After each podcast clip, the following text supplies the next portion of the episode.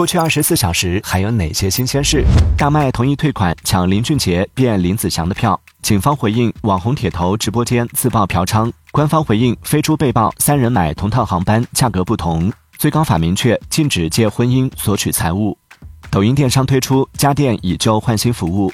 奈飞称不会针对苹果 Vision Pro 开发应用程序。美国国务卿所乘飞机发生严重故障。中国跨境电商 App 在韩国用户数暴涨。现在登录喜马拉雅、苹果播客、小宇宙，搜索订阅《往事头条》畅听版，解锁每日新鲜事，听资讯更畅快，尽在《往事头条》畅听版。